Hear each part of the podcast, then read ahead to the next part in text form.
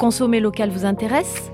Ce podcast de Sud-Ouest est accompagné par le mouvement hashtag Bordeaux Local, une campagne qui met en avant les acteurs économiques girondins, les établissements, les hommes et femmes qui jouent la carte des produits locaux et des vins de Bordeaux.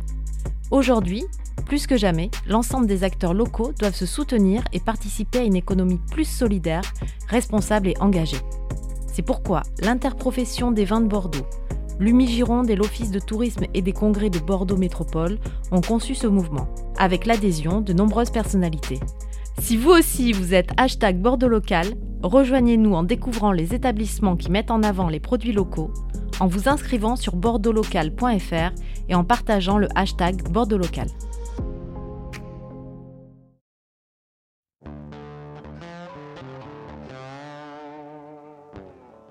Ceci est mon corps, ceci est mon sang. Aujourd'hui, on parle de vin et de religion, et plus précisément de la place du vin dans la religion catholique.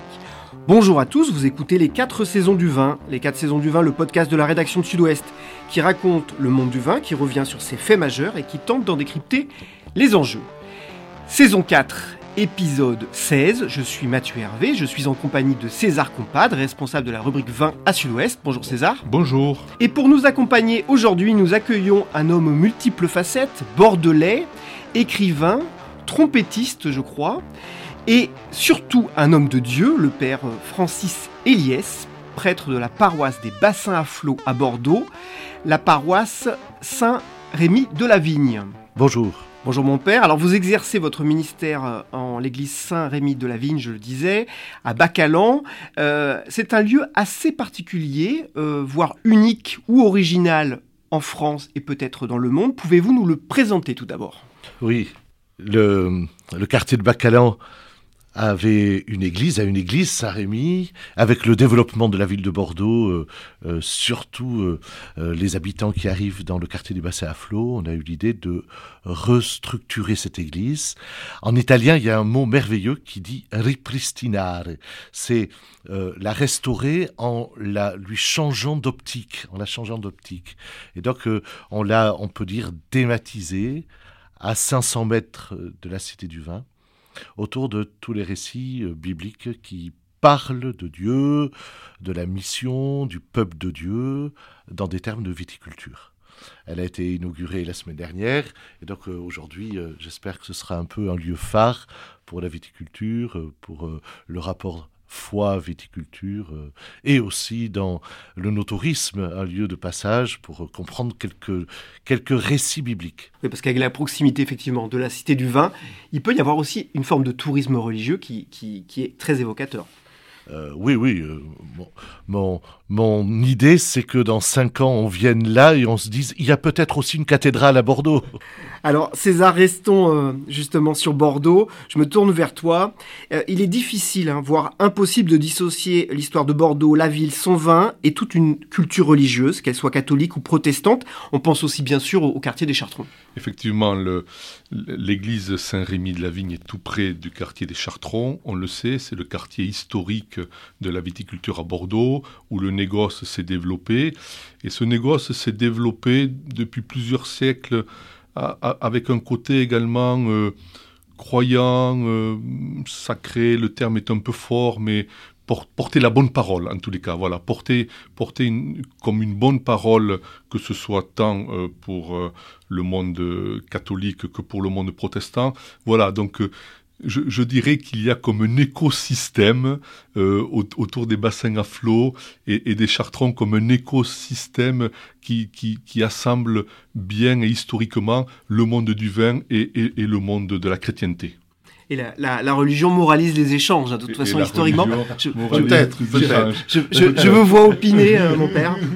oui, oui. Non, je, pour euh, notre site internet, on est venu euh, aux archives de, de, de Sud-Ouest pour trouver des, des, photos de 1954 où il y a un prêtre d'Ocker qui est mort sous les palanquets et on voit tous ces tout ce travail de, de, de docker qui roule des barriques vers, euh, vers, la, vers la mer, en fait, vers les bateaux. Et on a récupéré euh, dans une autre église que j'ai dans les Chartrons qui s'appelle Saint-Martial, euh, l'hôtel, c'est un hôtel où on voit une encre Ave Maristella en l'honneur de tous ces dockers et de tous ces, ces agents maritimes qui partaient, qui portaient le vin partout. Et pour avoir participé à l'inauguration samedi dernier, Francis Eliès a, cité Sud-Ouest en 1954 sur, le, sur le développement du quartier, et on aurait pu dire exactement la même chose aujourd'hui sur euh, cette nouvelle église dans un quartier en plein développement. Tout à fait un événement où manifestement s'est retrouvé une grande partie du monde du vin bordelais d'ailleurs. Une grande partie du monde du vin euh, bordelais, parce que ce que dit peut-être pas Francis, parce qu'il est pas timide, mais il est discret, c'est que si cette église Saint-Rémy de la Vigne voit le jour sous son, avec son, sa nouvelle vie viticole, c'est que Francis Eliès a travaillé depuis des années en partant de rien, en mobilisant le monde de la viticulture, que ce soit le monde du négoce comme le monde de la production. Et samedi dernier, on a pu reconnaître dans l'Assemblée, l'église était comble, une grande partie de la filière viticole bordelaise qui a financé, parce qu'après, évidemment, il y a des questions de budget, tout ça, ça coûte de l'argent, et qui a financé tout ce projet, euh, cette merveilleuse idée finalement de faire à Bordeaux peut-être la seule église dédiée à la viticulture, peut-être en France et peut-être ah ailleurs. oui, c'est sûr. C'est sûr. Alors mon père, venons-en au, texte sacré. Euh, la vigne et le vin sont cités, alors je l'ai noté, plus de 140 fois dans la Bible. Euh, donc c'est beaucoup. de votre point de vue, pourquoi une telle place? Alors, euh, euh, d'abord parce qu'en Palestine, il y a du vin. Donc il y en avait beaucoup. Il y a trois, trois végétaux qui sont euh, très liés. la vigne et le figuier, là tout le temps. Dès qu'il y a vigne, il y a figuier. ça, c'est parce que les figuiers, avec leurs branches très très chaotiques, servaient de tuteurs, en fait, pour la vigne. C'est pour ça qu'il y avait beaucoup de figuiers dans les vignes. Euh, et Jésus, euh, à trois reprises, a, fait des paraboles sur euh, des figuiers dans une vigne. Et puis, le troisième, c'est l'olivier. parce que je pense qu'il a la même capacité que, la, que, le raisin à donner le meilleur de lui-même en étant broyé. ça, ça peut, ça, ça, va être peut-être le grand thème biblique. C'est souvent cité aussi parce que c'est transformable en parabole, où euh, très souvent la Bible va être le peuple de Dieu. Euh, donc euh, il y a une, il y a une, une fable fabuleuse où un jour euh, les, le, peuple hébreu veut un roi. Alors c'est une forêt. Ils vont, il va demander à la vigne sois notre roi. Mais si je suis ton roi, tu n'auras plus de pinard. Et ben alors ils vont voir le figuier. Mais si, si je suis ton roi, tu n'auras plus de confiture de figues. Bon alors euh, évidemment ils demandent euh, au qui a rien à donner, et c'est le, roncier qui va devenir le roi et qui va étouffer Jérusalem.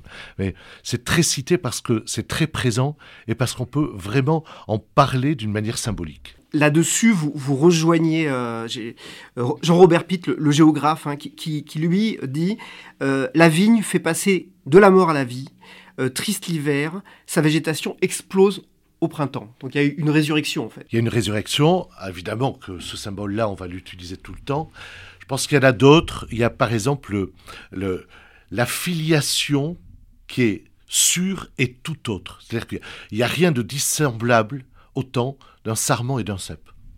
On ne peut pas dire que le cep produit du cep. Le cep produit quelque chose de totalement différent de lui-même.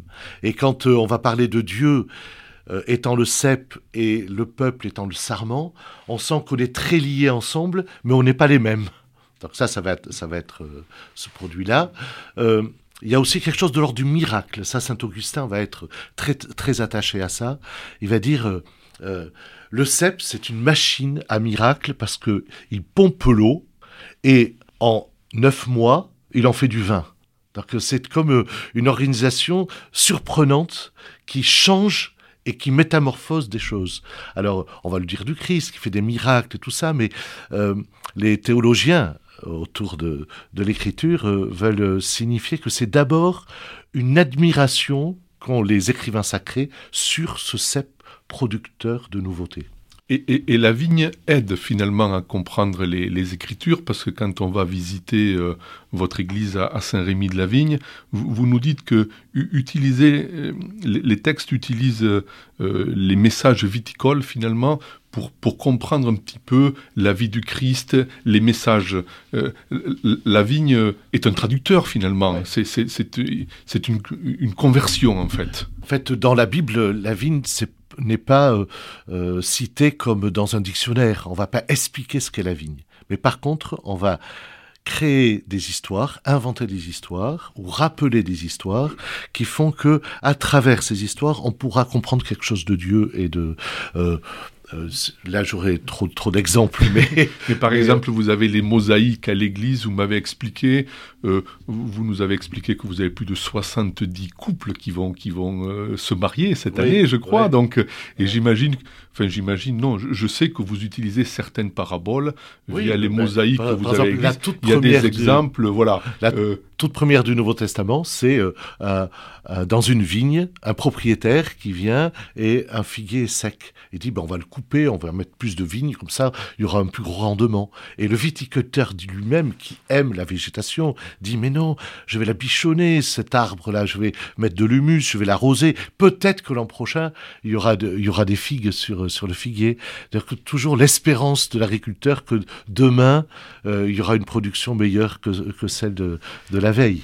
Et pour un couple, que s'il y a des difficultés, il faut peut-être pas se séparer tout de suite, mais il faut arroser le couple pour que. Ah, ça c'est sûr. Si j'ose dire, pour que l'amour pas dire que je suis célibataire. mais je sais que vous utilisez cette parabole pour les couples. Qui, qui, vont se marier. Alors, on, évoque la, dimension allégorique, euh, euh, mais il y a aussi le rituel.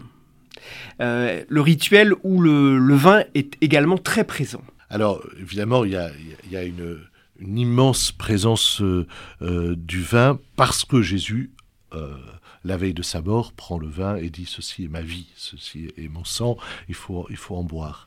Donc évidemment, l'Église chrétienne s'est structurée autour de la scène pour les protestants et, et, la messe pour les catholiques. Le, mais derrière cet acte-là, il y a une tradition qui est une tradition juive, évidemment, parce que Jésus n'a pas inventé ce rite, il a, seulement célébré Pâques. Euh, et là, les quatre évangélistes sont très clairs que le repas auquel on assiste, c'est la célébration. Vous savez que Pessa, Pâques, ça veut dire passage, c'est la célébration du passage de la mer Rouge.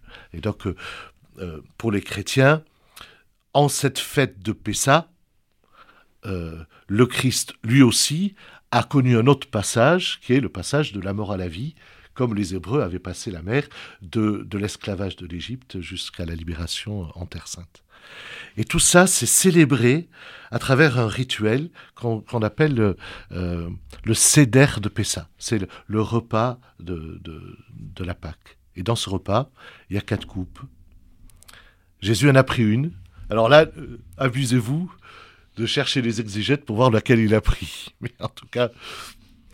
Vin blanc, vin rouge, ah vin rosé. Non, le vin il est un peu noir hein, c'est pas très euh, moi je fais partie de dans, dans, les, dans la recherche. Moi je pense qu'il en a pris une cinquième. Parce que dans la tradition juive, il y a aussi la possibilité d'une cinquième coupe. Alors, je vais le dire très facile, hein, c'est parce que dans le livre de l'Exode, euh, il y a une phrase qui dit ce que Dieu a fait pour que le peuple hébreu soit libéré. Alors, je vais dire les quatre verbes.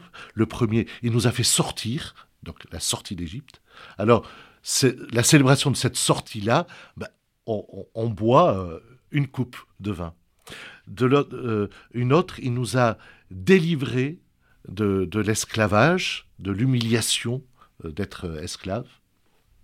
Il nous a rachetés de la, de la, de, devant la puissance des, des Égyptiens, on les rabaissait, quoi, de l'humiliation. Et enfin, il a fait de nous euh, ses enfants, il, nous a bichonnés comme son propre peuple. Quoi. Ces quatre euh, euh, coupes signifient ces quatre verbes. Voilà. Et puis, dans certaines traditions juives, il y a une cinquième coupe où, à un moment donné, on ouvre la porte de, la salle où on fait Seder, et on attend Élie comme le prochain Messie, et on ne boit pas de cette coupe en disant Élie viendra la boire. Voilà. Moi, j'aimerais bien qu'il ait bu la cinquième, en fait. Jésus étant le nouvel Élie. Voilà. En tout cas, vous ajoutez euh, effectivement une dimension quasi mystique à cette cinquième coupe que la plupart d'entre nous euh, ne connaissons pas. Non, euh, en fait, la, quatrième coupe, elle est, liée à, aussi euh, des, mots très très forts, un peu de malédiction sur ceux qui, ne sont pas, qui sont sur nos ennemis. Alors, je, ne pense pas que Jésus ait pris cette coupe-là pour en faire sa vie. Donc, mais tout ça, on laisse les chercheurs chercher. Hein. On, avait une, on avait tous les deux en préparant cette, cet entretien avec César une question très prosaïque euh, sur, sur le, vin du culte. César, je te laisse la poser précisément. Ah, Francis Eliesque, quel type de vin vous buvez euh, quand vous célébrez le culte? À 9h le matin, j'imagine que du vin doux euh, se prête mieux qu'à du vin rouge tannique. Voilà. Qui, qui, qui sont vos fournisseurs et qu'est-ce que vous buvez finalement? Alors, d'abord, sachez que moi, je ne bois que du bon. Donc, euh, Francis Elias a de très, bons, très bonnes relations avec tout le monde viticole bordelais. J'ai été très surpris dans le Bordelais quand je suis arrivé, parce que je ne suis pas bordelais, je suis biarro. Et, euh, et euh, de voir que dans beaucoup de paroisses, on ne buvait pas de Bordeaux, parce qu'il y a des traditions de, on, boit beaucoup de, de vin de, de Jurançon, de Madiran, des choses, voilà, des choses. Et que ici, on a quand même euh, du bon vin. L'embêtant, c'est que on prend plutôt du blanc pour une manière pratique de pas tacher les linges, la et tout ça, puisque euh, on purifie, étant donné que à nos, à notre yeux c'est le sang du Christ, on le laisse pas comme ça divaguer. Donc on prend plutôt du blanc je vais demander à l'évêque euh, de nous permettre à Saint-Rémy de la Vigne de consacrer du rouge. Parce que quand j'étais italien pendant des années, en Italie euh, du Sud, on, consacre un vin mais quasi noir. Quoi. Euh, pas, on n'est pas gêné par ça. On nous demande seulement qu'il ne soit pas trop trafiqué, qu'il soit assez naturel.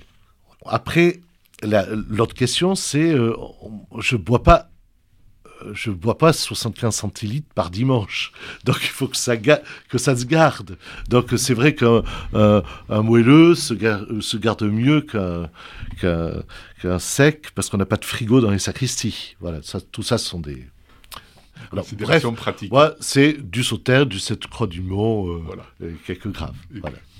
C'est une transition avec, euh, avec euh, le, le, thème suivant parce que euh, en faisant, en préparant ce, podcast, j'ai découvert en fait que la notion de terroir euh, a une racine totalement religieuse. Euh, on est au XIVe siècle, c'est la papauté d'Avignon qui, qui, divise en fait le, Claude Vougeot en trois climats. le mieux exposé, réservé à la cuvée du pape, celui du milieu, cuvée du roi, et puis celui tout en bas, cuvée des moines. Le vin a, toujours suivi aussi euh, l'évangélisation. Euh, comment vous expliquez cela? Une seule raison, c'est qu'il fallait du vin pour célébrer la messe.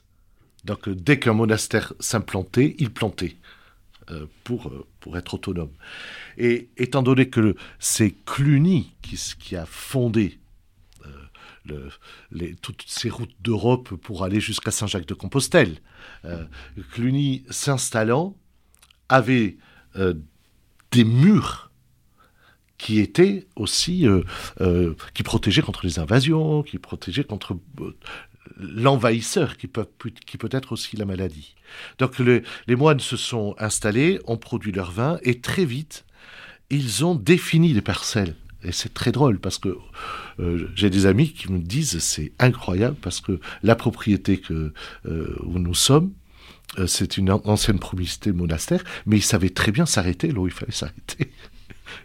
Ils avaient une science des terroirs euh, absolument euh, fabuleuse. Oui, parce que ça, c'est vraiment la, carte des, des, des grands pays producteurs, des grands vins, ça se superpose, quoi. La viticulture doit une fière chandelle aux moines à, tout le monde chrétien. oui, oui, parce que, parce, que, parce que les moines étaient aussi des défricheurs. Euh, et ils ont, ils ont été. la règle de, Saint-Benoît, euh, la devise, c'est ora et labora. Travail et prix. Prix et travail. Donc, euh, c'est les, moines bénédictins sont d'abord des gens qui ont des animaux, qui ont de la, qui font de l'agriculture, quoi. Donc, c'est pas étonnant que la vigne soit très très présente là. Dans les chapiteaux, c'est incroyable aussi. Euh, tout ce qu'on voit dans, les abbatiales du XIIe, XIIIe, XIVe siècle. On voit de la vigne partout. Alors repassons euh, de, la papauté d'Avignon à nos jours. Euh, et César, je sais que tu, avais une question que, tu voulais soumettre aussi au Père Eliès sur, sur l'actualité du vignoble bordelais. Francis Eliès, vous connaissez bien la viticulture bordelaise. Ici même, à ce micro, euh, il y a quelques semaines, euh, commentant la crise du vignoble, euh, un invité nous, parlait de SDF de la viticulture, des difficultés économiques.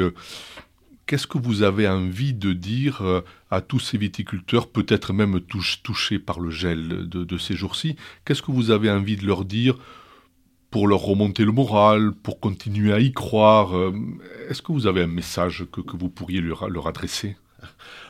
Le message, de toute façon, dès qu'on ouvre la Bible, on n'a que euh, de l'espérance de demain, ça revit, même si c'est mort aujourd'hui. Donc, euh, on, a une, une, mécanique spirituelle dans le judéo-christianisme qui est une mécanique d'espérance absolue.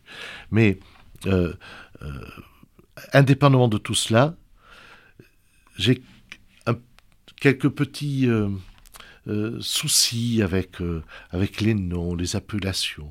Étant, étant un tout petit peu italien, je, je, pense qu'on on, s'en sortira si on fait aussi à Bordeaux table rase d'un certain passé pour réinventer des noms, réinventer euh, euh, une manière de, vendre euh, plus plus sympathique,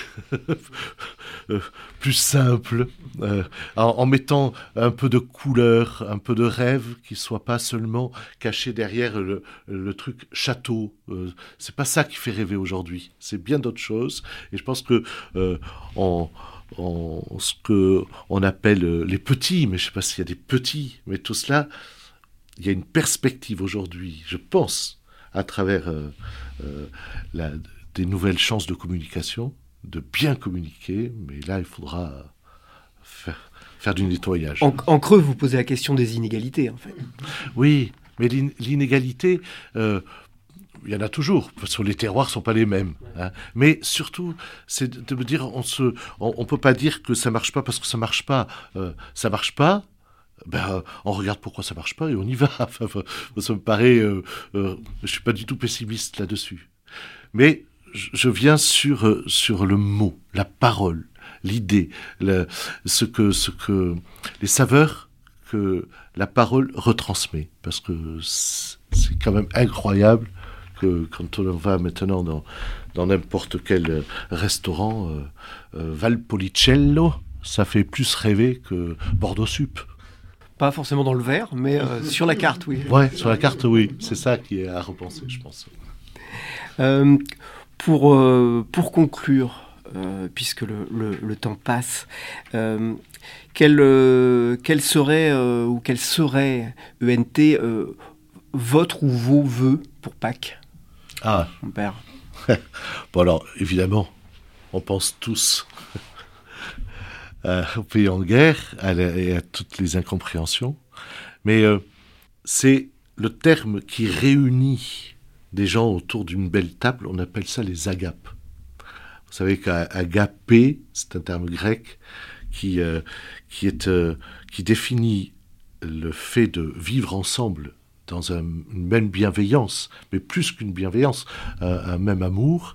Euh, c'est un terme très choisi. Et quand Jean dit Dieu est amour, il dit qu'il est agapé. Et la définition de l'agapé, la meilleure que j'ai pu trouver, c'est vouloir, parfois à ses propres dépens, que l'autre soit et soit heureux.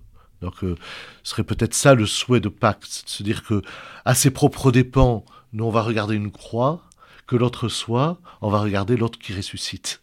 Et euh, de peut-être, euh, grâce au vin, parce que c'est toute la symbolique de, du vin, une grappe qui accepte de ne plus être grappe, d'être broyée, pressée, et c'est plus rien, mais c'est au service de quelque chose d'encore plus beau, qui va susciter et ressusciter beaucoup de joie dans le cœur des hommes. Donc euh, il a fallu que quelque chose meure pour que quelque chose de, de neuf surgisse. C'est sa Pâque, c'est ça qu'on pense être divin, et c'est ça qu'on pense être capable dans le cœur de l'homme. Alors on y va. Merci Francis Eliès. Merci à vous. Merci, César. Merci à vous auditeurs euh, pour votre écoute et votre fidélité. Si vous avez aimé cet épisode, n'hésitez pas à nous le dire et à le partager autour de vous. Vos retours, suggestions nous sont toujours très précieux et pour ne rien manquer des 4 saisons du vin, abonnez-vous sur Spotify, Apple Podcast, Google Podcast ou votre plateforme d'écoute habituelle. À dans 15 jours. D'ici là, portez-vous bien et rappelez-vous, le meilleur vin n'est pas nécessairement le plus cher, mais celui qu'on partage avec modération et responsabilité. À bientôt!